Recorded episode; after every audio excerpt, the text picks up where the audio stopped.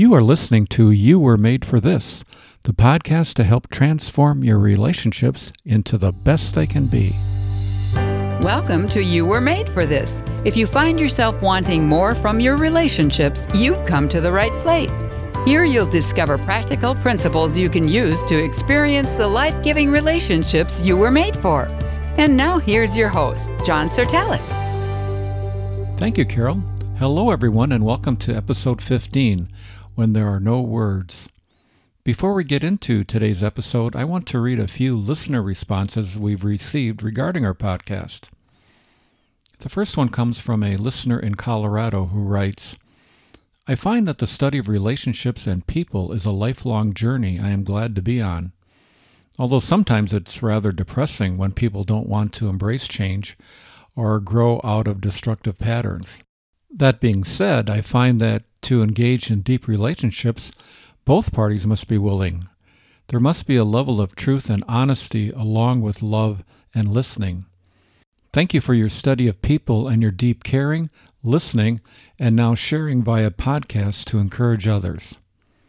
Another listener writes, Keep up the podcasts. I have been encouraged by them. I like the one about giving out rewards for being. I want to try to work it in my family's birthday celebrations this year. That comes from Steve, who is listening in Georgia. And the last response uh, is from Randy, a listener in Pennsylvania. Randy writes uh, I'm glad Carol talked you into doing a follow up episode to the interview you did with Charlie and Ruth Shirley. I believe, I believe that was episode 8, and then the follow up episode number 9 was entitled uh, shadows connect us with each other. This was about the eight principles I learned from that interview. Anyway, Randy found it to be, uh, in his words, excellent, encouraging, and challenging. So thank you, Randy. I have more listener responses that I'll share next week. I would love to hear from more of you about what you find helpful and meaningful from the podcast. It will hopefully encourage and challenge you as it does for Randy, our listener in Pennsylvania. You know, one relationship situation that can be a challenge for a lot of us is relating to someone grieving over the death of a loved one. I'm recording this in the month of February, a month when one of our daughter's close friends lost her baby just five minutes after he was born. Kelly, if you're listening today, Please know that I think of you and Scott every February 22nd, the day you lost your sweet baby Ben. There just are no words to express the sorrow. At the other end of life is losing our parents. There are no words either when their death comes unexpectedly in the prime of their lives.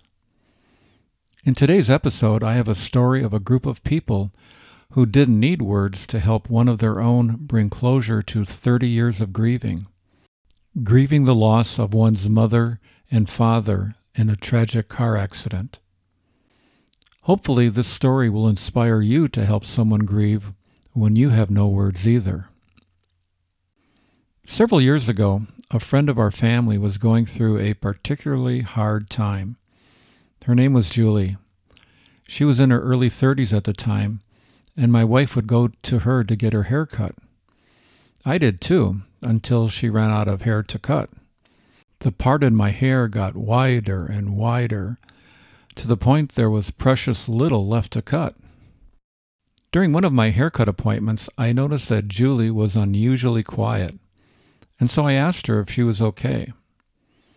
She responded by telling me it was close to the anniversary of her parents' death in a tragic car accident and that this year it was bothering her more than in years past.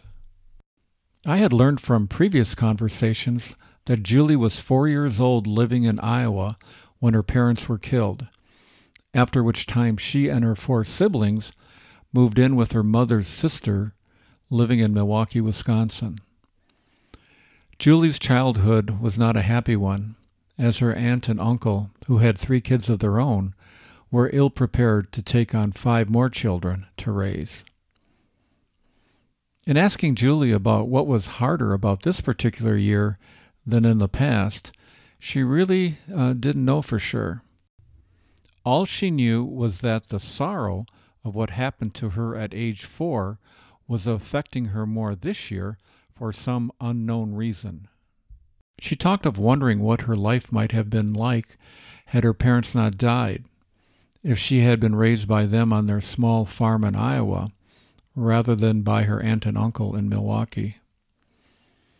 The next few times I came in for my haircut, Julie would bring the same subject up again, and she seemed more troubled each time. I suggested she consider talking this through some more and offered to meet with her in my office. This was during the days of my recruiting business. She thought that would be a good idea, given how this was affecting her. So for the next several months, she would come to my office on Monday afternoons, which was her day off, to work through this. When she came to visit, she relived her childhood with me, talking all about her parents, her siblings, and all manner of things related to how she was raised. Each time the sorrow of her parents' death weighed heavier and heavier on her. Then she started bringing in cassette tapes of her mother talking to her sister, the one who ended up raising her in Milwaukee. Instead of writing letters back and forth, they recorded tapes and sent them to each other several times a month. Julie would play these tapes for me and then analyze each word and voice inflection, trying to understand more about her mother and their family life prior to its tragic end. This went on for weeks, and frankly, it was getting tiresome. We kept going over the same ground over and over again.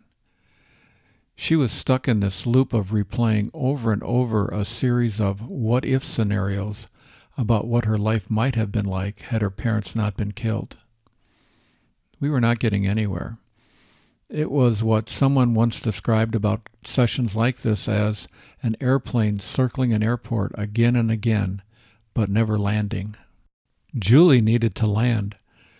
I remember one session in particular where I had reached the end of what I thought I could do to help her, and where I just prayed while she talked, Lord, what can I do to help Julie?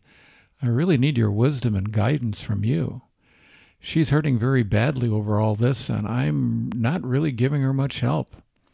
Help me to help her. As I listened to more of her story, an idea came to me that I know, without a doubt, was from the Holy Spirit. It seemed crazy at first, and I thought if I brought it up with Julie, that she would think I'm nuts. But the more I listened to her, the stronger I felt that this idea from God might help. So here's what I said to her Julie, you were only four years old when your parents died. You've talked about the dim and vague memory you have of the funeral. I'm wondering if, because of your young age when all this happened, and your inability to process it at all at that time, that you've never fully grieved the death of your parents. But that's what you've been trying to do for the past several months. I know this might sound really odd to you, but how would you feel if we had a funeral for you now? I would call the people you would want to be there, and we could have it right here in my office some evening this week. Without giving it another thought, she agreed to this immediately. We set a date later for that week in the evening, and she gave me the names of the people she wanted there. And I made the phone calls. Everyone that Julie wanted there who were in town said they would come. They all knew about the grieving Julie was going through, and they were all very eager to help in any way they could. Within 20 minutes, the whole thing was arranged. There were about a dozen of us there that night in our makeshift funeral home. We did all the things you do at a funeral we wore black. I made arrangements for someone to sing, for some people to bring flowers, and others to bring food. Julie wanted this little funeral service recorded so she could send a copy of it to her sister in Nashville, who was having similar struggles over the same issues. So we did that too. When people arrived, they came up to Julie, hugged her, expressed how sorry they were for her loss, and they cried with her over the sudden death of her parents 30 years ago. My role was to officiate the funeral, so I gave a little talk from Joshua 1, where Joshua is dealing with the death of Moses and the grief he must have felt during this time, and how God tells him three times in the first chapter to be strong and courageous in the midst of his loss. I mentioned the commission that God had now given Joshua to pick up where Moses left off in leading the nation of Israel. The point of it all that I tried to make was that just as God was there for Joshua in his loss, he is there for Julie now in her loss.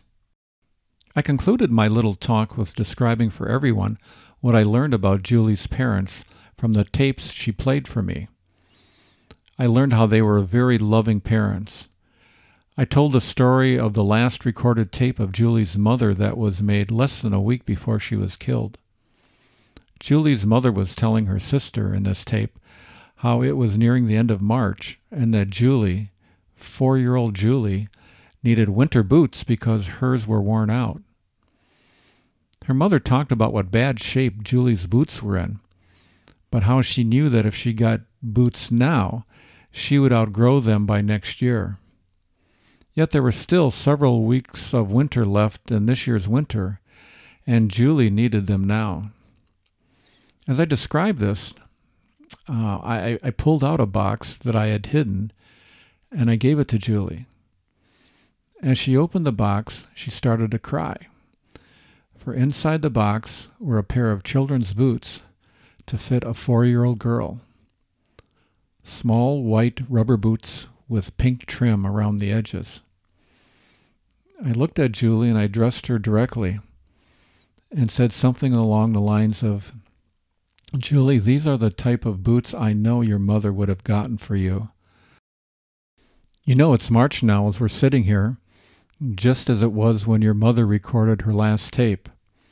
And I know now firsthand how hard it is to find children's boots in the middle of March. I went to four different stores looking for boots like these, and each place I went, I was told they didn't stock boots anymore since it was nearing the end of winter. But I finally found a pair, Julie, and I know that your mother would have kept looking until she found a pair too, because she loved you so very much. Try to think of these boots as representing God's love for you, that you are worth whatever inconvenience or sacrifice is required, that whatever the cost, you are worth it, because He loves you so deeply. This little funeral service ended, and there were more hugs and more tears. What stood out for me this remarkable evening was how a dozen people or so, all of whom were prompted and directed by the Spirit of God, took time out of their busy schedules on the spur of the moment to gather together to care for a hurting friend, to help her grieve over a tragic loss that happened almost 30 years ago. It was Jesus himself orchestrating all of us to help her grieve this loss. Something really important happened that night for Julie. She saw God's love for her in the midst of her loss. From that night on, she was able to let it go. In the days, weeks, and months thereafter, Julie talked less and less of this tragedy and was able to move on. Now, the loss is still very real, even to this day, but so is the love of God that she saw demonstrated that night by people who had no words. So there you have it, a story that illustrates the principle that we overestimate the power of our words and we underestimate the power of our presence. When we truly believe this, it takes the pressure off feeling that we need to say something to hurting people. People forget what we say, but they remember what we do. Julie's story, which by the way she has given me permission to share, I probably should have mentioned that in the beginning, Anyway, her story reminds me of the quote of the week from episode 14 by Walt Whitman We were together, I forgot the rest. Now, before I close, here's the main takeaway from today's episode, our show in one sentence, and it's this When we have no words, God will show us other ways, if we ask Him, to help hurting people know we're in it together with them. When we have no words, God will show us other ways, if we ask Him, to help hurting people know we're in it together with them. Well, how can you respond to today's show? Who are some people you are avoiding because while you care for them, you're at a loss of words to show that you care? Well, give God a try, asking Him for another way besides words to deepen your relationship with them. Coming up next week, as always, we'll be considering ways we can transform our relationships into the best they can be. I'll also be reading more listener responses to our podcast, and I'd love to hear from you about how the podcast encourages you. You can leave your thoughts in the comment box in the show notes, or you can send an email to me, john at caringforothers.org. You can also private message me in Facebook. And now our quote of the week. What he needs from you is to be his friend and then to show up. It comes from the movie The Soloist.